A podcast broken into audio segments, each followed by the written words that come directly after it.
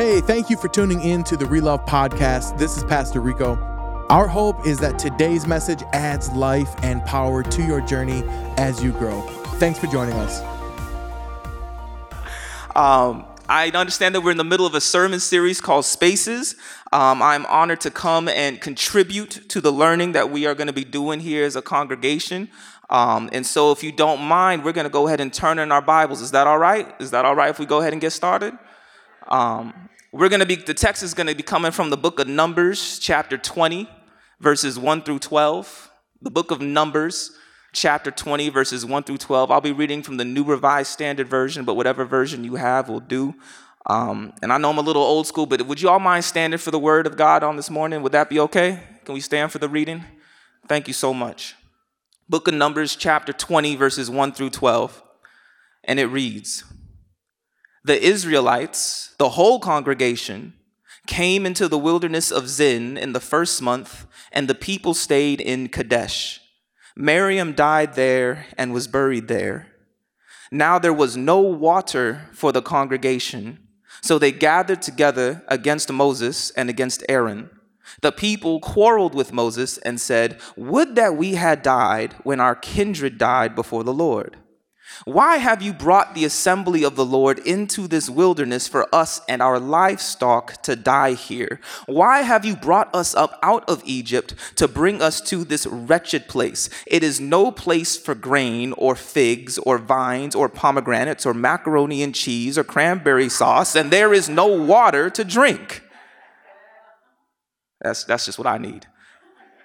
Then Moses and Aaron went away from the assembly to the entrance of the tent of meeting. They fell on their faces, and the glory of the Lord appeared to them. The Lord spoke to Moses, saying, Take the staff and assemble the congregation, you and your brother Aaron, and command the rock before their eyes to yield its water. Thus you shall bring water out of the rock for them. Thus you shall provide drink for the congregation and their livestock. Verse 9.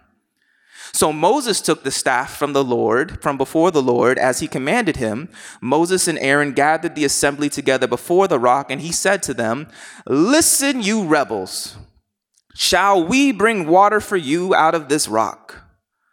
Then Moses lifted up his hand and struck the rock twice with his, that wasn't the instruction, struck the rock twice with his staff. Water came out abundantly, and the congregation and their livestock drank.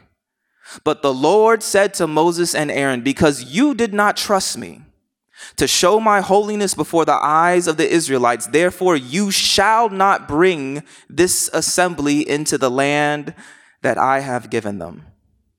With your prayers and permission on this Sabbath morning, I would like to preach under the title, The Missing Voices.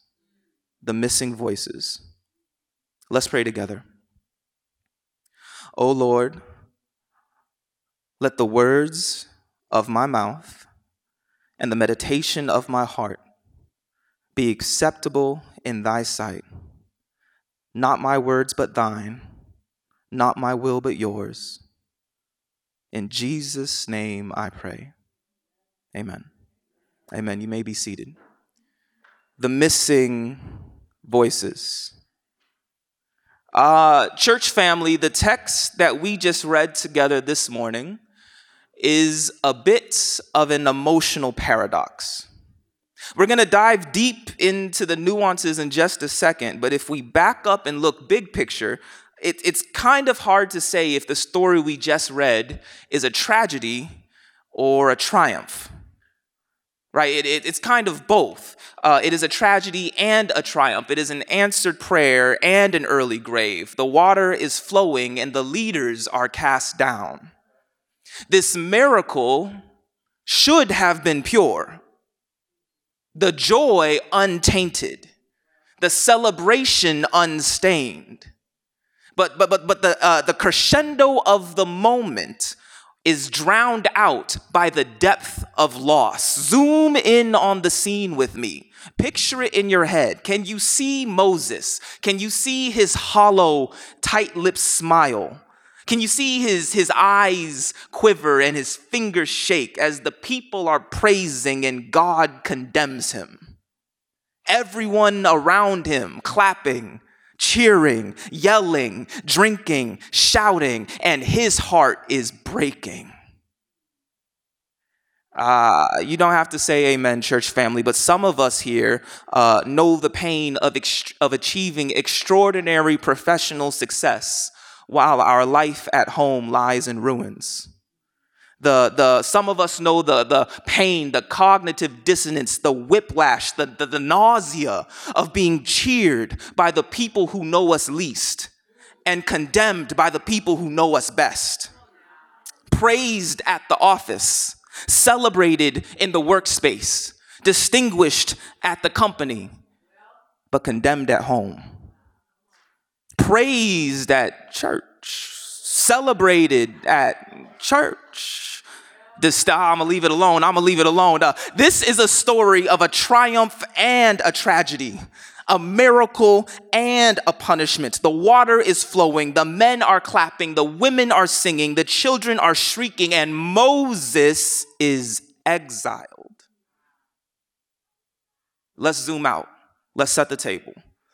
If I got any uh, Bible scholars in the house, you might recognize that this is the second time the Israelites ran out of water in the wilderness, and God used Moses to bring water in the rock.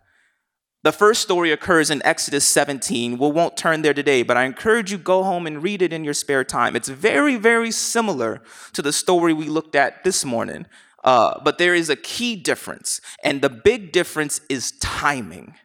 The first water from the rock story takes place in the first month of the Israelite journey and the wilderness. It's, it's very much at the beginning of their journey. The story that we're reading today takes place after nearly 40 years of wandering through the wilderness.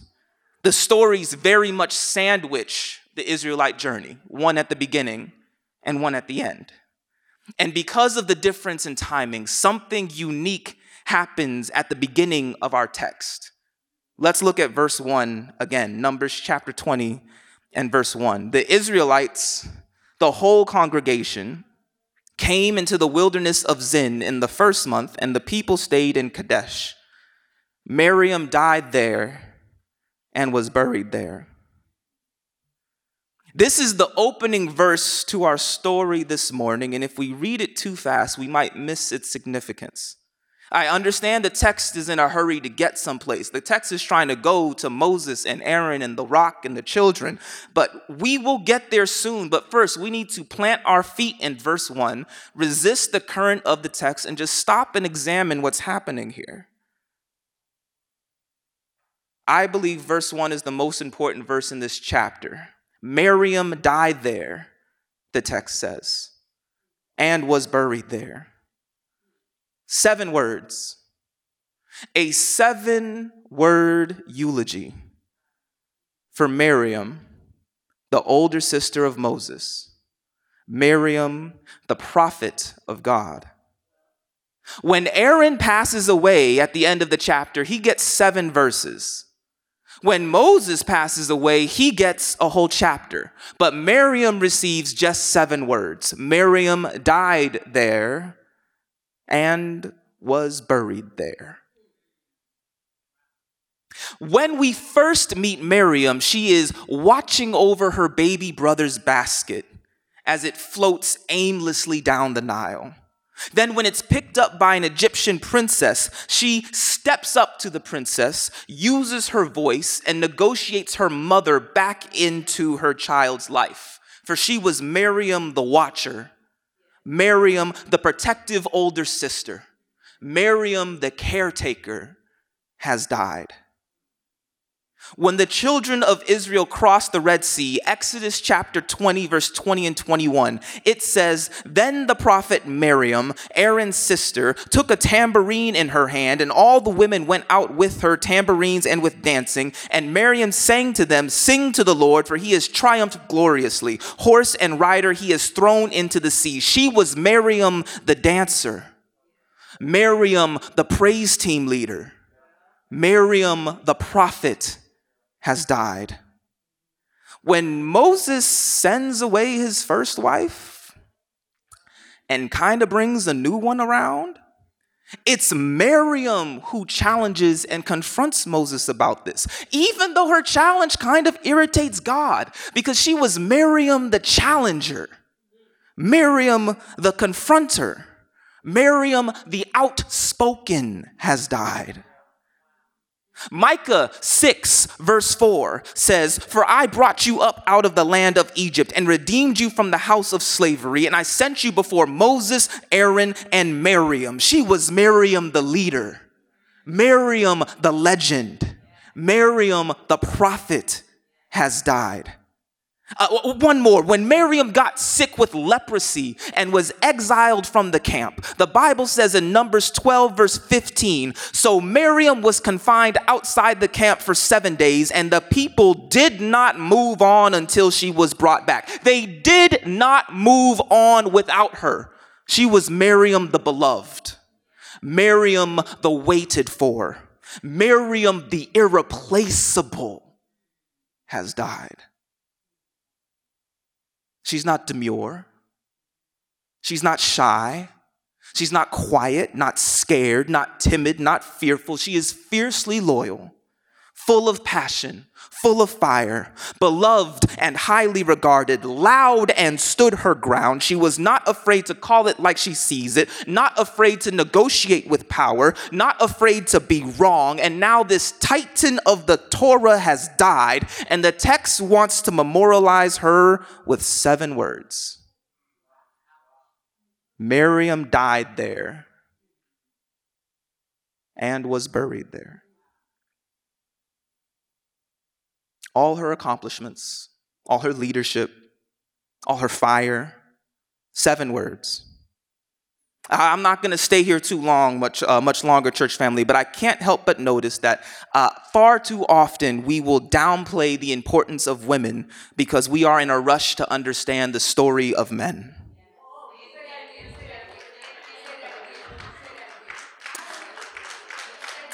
Far too often we downplay the importance of women because we are in a rush to understand the story of men. As a society, we have too often relegated the lives of women as footnotes and parentheticals in our, in our haste to understand what we think is the heart of the issue. But we must love our Miriams. We must embrace our Miriams the people, often women, who are willing to be disruptors. The people, often women, who are willing to make people uncomfortable, to rock the boat, to challenge the status quo, because they keep our spaces honest. They keep our spaces authentic. They keep them real. We need the disruptor. We need the challenger. We need the person who's not afraid to say, you know, I might be wrong about this, but something is bugging me and I'm not going to move until we figure this thing out. We have to love them. Because when their voice goes missing, we lose something critical. Miriam's death is not a side issue in this text. It's not a speed bump on the way to some other adventure. Miriam's death is central to everything that happens after. The text is in a hurry. The text has a story it wants to tell in a place it wants to go. But we cannot fully understand what happens with the rock and Moses and Aaron until we understand who Miriam is, what she stood for, and what was missing because she died. See, Moses has faced this issue before. Remember, 40 years earlier, at the beginning of their journey, the Israelites run out of water and they go complaining to Moses. God tells Moses to speak to the rock. Moses does, and the water flows. You would think, based off past experience, that Moses would now handle this issue calmly rationally, knowing that God will provide for them now as God has provided in the past. Nothing to worry about, business as usual, ho hum, except in the text, Moses is mad. Moses is livid. Something has set him off because this isn't the same situation as before. Now the text says Miriam is dead. Miriam the protector, Miriam the prophet, Miriam the older sister. Imagine, church family, how many conversations Miriam, Moses, and Aaron must have had about the promised land together. Imagine them staying up late into the night, theorizing and planning, guessing and hoping. What would the promised land look like? What would it smell like? What would the fruit taste like? How late would the sun stay up? How early would it get up again in the next morning? Can you see them sitting next to an open flame, night after night, hands toward the fire, wondering about what blessings of God await them in Canaan? Years and years and years they must have talked about this, prayed about this, hoped about this. Years they visualized their life to come. Do you see the intimate space they built together? 40 years of planning, building a community as they labored with God and for God. Their journey to the promised land should have only lasted a few months. They should have got there pretty quickly. But because the people had no faith, and the people complained. The journey lasted 40 years. And now, Miriam is dead. Miriam, the eldest. Miriam, the praise team leader. Miriam, the dancer, the beloved, the waited for. Miriam is dead, never to see the promised land they spent all those years preparing for. And the people are having the same complaint that started this journey. So Moses, he hears the complaints, the whining, the grumbling. He hears it, but he can see the spot where he buried his sister. And he loses his mind. God tells Moses to speak to the rock. Just speak. Speak to the rock and the water will flow. But Moses is seeing red. He's not thinking straight. Remember now, church family, remember who Moses is. Moses has a temper.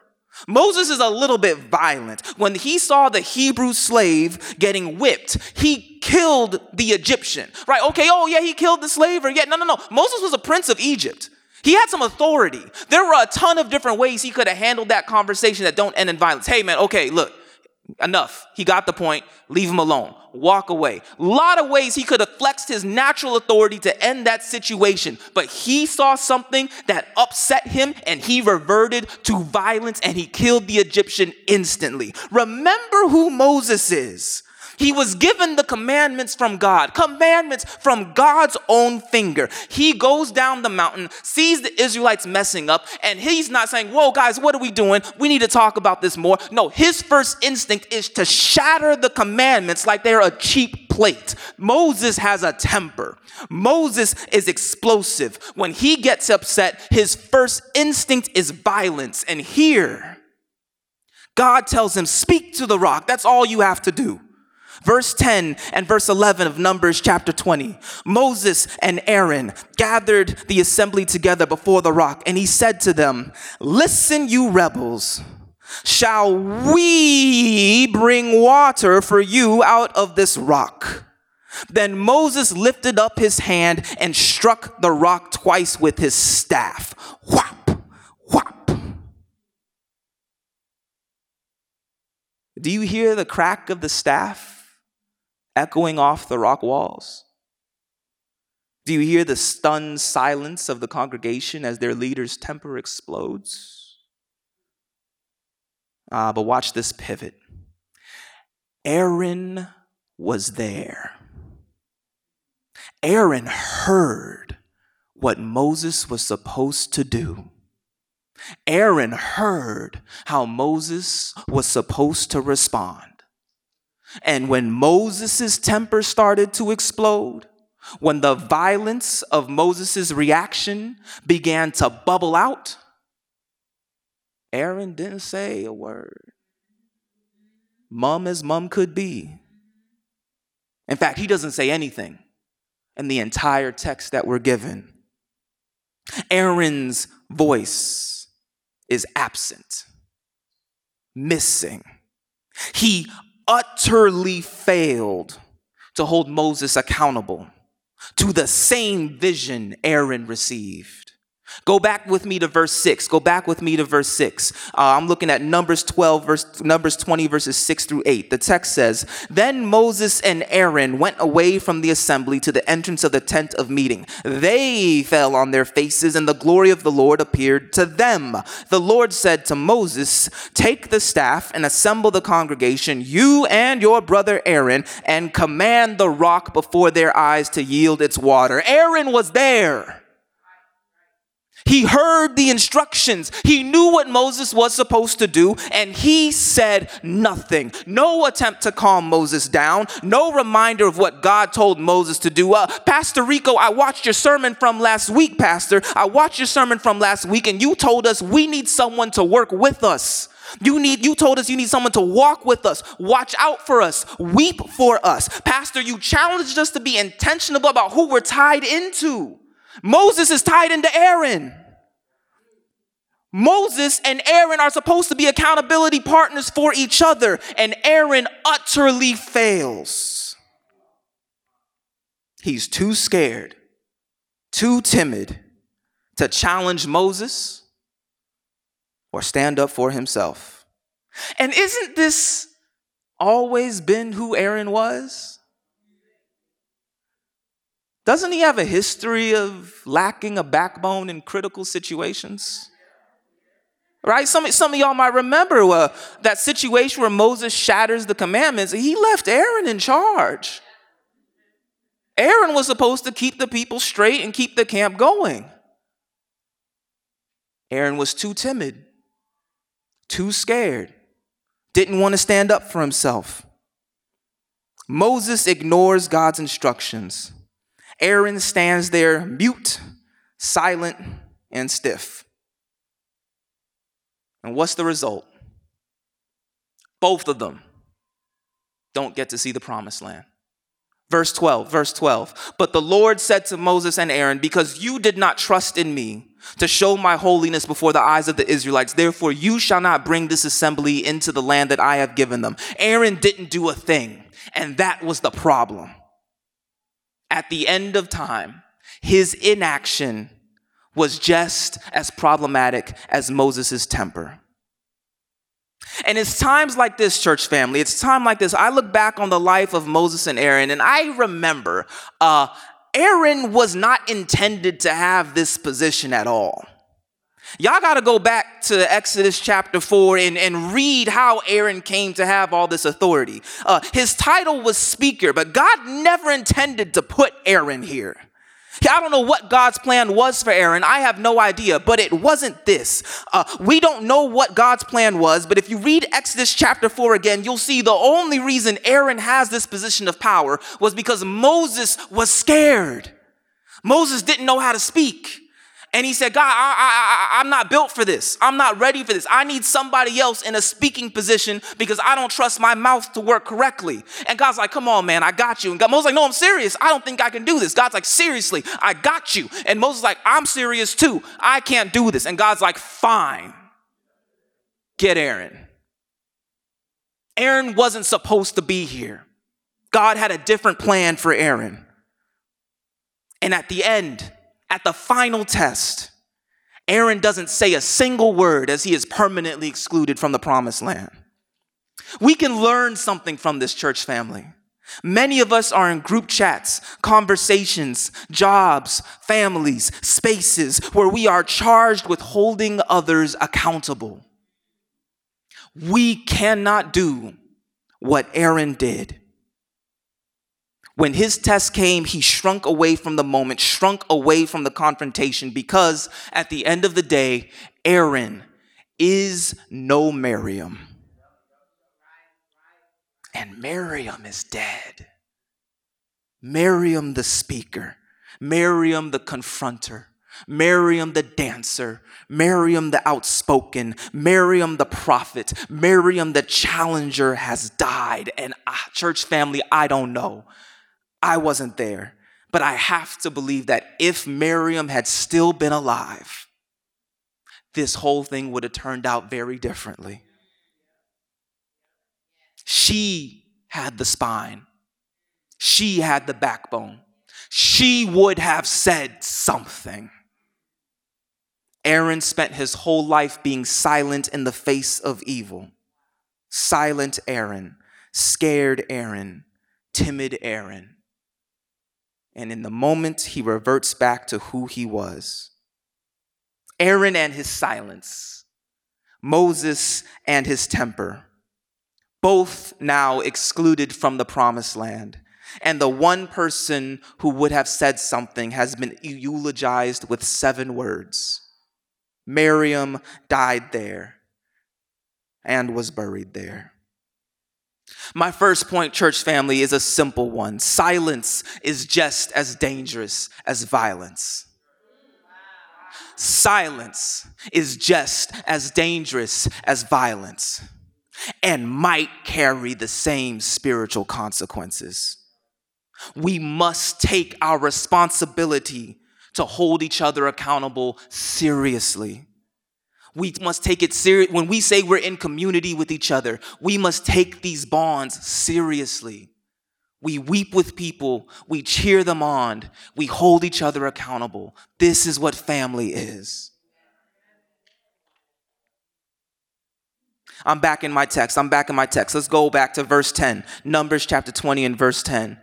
Moses and Aaron gathered the assembly together before the rock, and he said to them, Listen, you rebels, shall we bring water for you out of this rock? Then Moses lifted up his hand and struck the rock twice with his staff. Shall we bring water for you out of this rock? We, we, we, we, who be we? Who is the we? We be who? Who is doing the we? Define the we, Moses. There's a problem here, church family. I hope you see Moses has inserted himself into a place that he does not belong.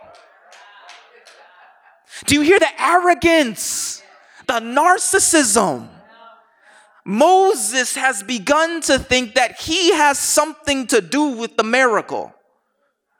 God has been using Moses as a vehicle, a vessel for miracles for so long that Moses has begun to think that he is special. Not the vessel, not the pot, but now the potter. Not the branch, but the vine.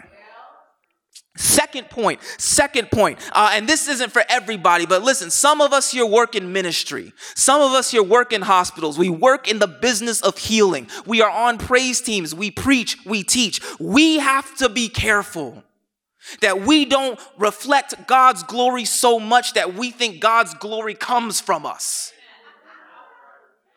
We are the mirrors, we are the reflectors. We are not the source. This was the sin of Satan to get confused about where the glory comes from. Moses falls prey to this trap. He thinks he has something to do with the miracle. As the kids say, uh, uh he started smelling himself a little bit, started believing his own hype. And now, with his words, he makes himself equal with God as miracle worker. And because he is now equal with God as miracle worker, Moses has no problems changing how the miracle is supposed to come about. He gave himself some authority he was not supposed to have. And so now he feels he has the unction to say, God, I know you told me how the miracle was supposed to go, but I'm going to call an audible. I'm going to call a parenthetical. We're going to do this a little bit differently, God, and you are going to go with me because I'm Moses. God was really specific about how the rock and the water, the water was supposed to come about. Speak to the rock and the water will flow. That's all that had to happen. Uh, uh, uh, in Patriarchs and Prophets, Ellen White notes that the reason this instruction was so specific was because the rock symbolized Jesus. They struck it the first time, the crucifixion. The second time, all we got to do is speak the name of Jesus. Call on the name of the Lord and you shall be saved. The symbolism was complete. But Moses strikes the rock a second time. crucifying Jesus a second time. Listen, I I I I, I used to get into Legos. I used to be into Legos. I love Legos. Um, and I have a little sister. I love her to death. Um, every once in a while, though, she got a little mischievous and she would kick over some Legos that I was building for like 15 minutes. Um, that was painful for like six year old Charles. I didn't like that. Uh, I'm also, pray for me, I'm also a Green Bay Packers fan. Um, some of you, see, let's pray. Uh, we've had a rough decade. we've had a rough decade. A year, uh, this year, a whole year of buildup and the last dance, and we're gonna, and we lose in the first round, man. We lose in the first round. I, that upset me for like two weeks. I'm still kind of upset about it. I can't imagine how God must feel setting up symbolism for 40 years. 40 years of planning, 40 years of getting his metaphor together. And he trusts Moses to put the cherry on top. And he kicks the whole thing over. Violent Moses, killing Egyptians, shattering commandments, striking rocks. And yet the water still flowed. The water still flowed. That's the miracle in this text. See, uh, watch this, watch this. I'm almost through. I'm almost through. Most of the time, especially in the Old Testament, when the leader makes a mistake, the people get punished. I'm gonna say that one more time. Uh, most of the time, especially in the Old Testament, when the leader messes up, the people kind of have to pay for it. Uh, uh, uh, don't believe me. Uh, uh, come here, Achan. Yeah, Achan stole the gold from the ruins of Jericho. He died. His whole family died. Uh, come here, David. Uh, went against God's orders, counted his army when he wasn't supposed to. 70,000 Israelites died.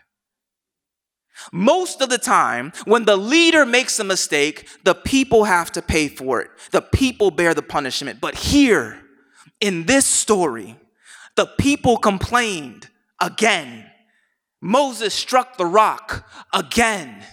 Aaron was silent again. But the water still flowed. God refused to let Moses' mistake impact the people he was intent on saving. Uh, the people had no idea how close they were. They are tr- they weren't there. They're trusting Moses to deliver God's instructions. They are trusting Moses to do what God wants Moses to do. The people have no idea that Moses is messing up. And the water still flows. Does anybody in here have a testimony where they didn't even know what God was protecting them from. They didn't even know until later that all this time you thought life was sweet. God was a hedge around you and your family, blocking the attacks of Satan, blocking the attacks of life. Because God said, I don't even need you to know what's out there. I don't even need you to know what's trying to kill you. Just know I got you. I got you. Is this story a tragedy or is it a triumph? The answer is yes, it is. I want to leave you with this, church family. Think of how different this story would be were it not for the missing voices. Had Miriam not died, Miriam the speaker, Miriam the prophet, had Aaron been brave, Aaron the silent, Aaron the timid. I'm going to close this sermon with a simple appeal this morning. I don't know who I'm talking to in this space today, but some of us are being silent in the face of a wrongdoing. Some of us have the ability and the spiritual discernment to be accountability partners for someone else, but we're not being as vocal as we could be. My appeal for us today, church family, is simple. Whatever conversation we've been putting off, whatever tough talk we've been putting off because it makes us uncomfortable, because it rocks the boat, because it challenges the status quo. My appeal is that this is the week we do it. Whatever healthy confrontation you've been running from, this is the week to explore it. As we are entering into new spaces, as we are trying to build new community, I call on us to be a church of Miriams, a church of speakers. We will not be missing voices. If the Holy Spirit has spoke to you on this Sabbath morning, I ask that you stand with me and let's pray. Let's pray.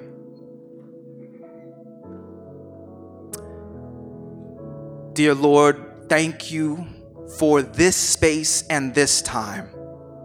Thank you for giving us voices. Thank you for giving us discernment. Lord, I pray for all of us who have a confrontation that we need to have. I pray that you give us Holy Ghost courage, Holy Ghost wisdom to handle what needs to be handled. We want to be a church of Miriam's, Lord a church that's not afraid to negotiate with power on behalf of others, a church that's not afraid to make a confrontation when we think a confrontation needs to be had. We will not go along to get along, Lord. We need you to give us the roots to stand our ground. We need you, God. We need you. Thank you for this time, this people, this congregation, Lord. I pray for everyone under the sound of my voice that you give us the strength to have healthy spaces. In Jesus' name I pray. Amen and amen.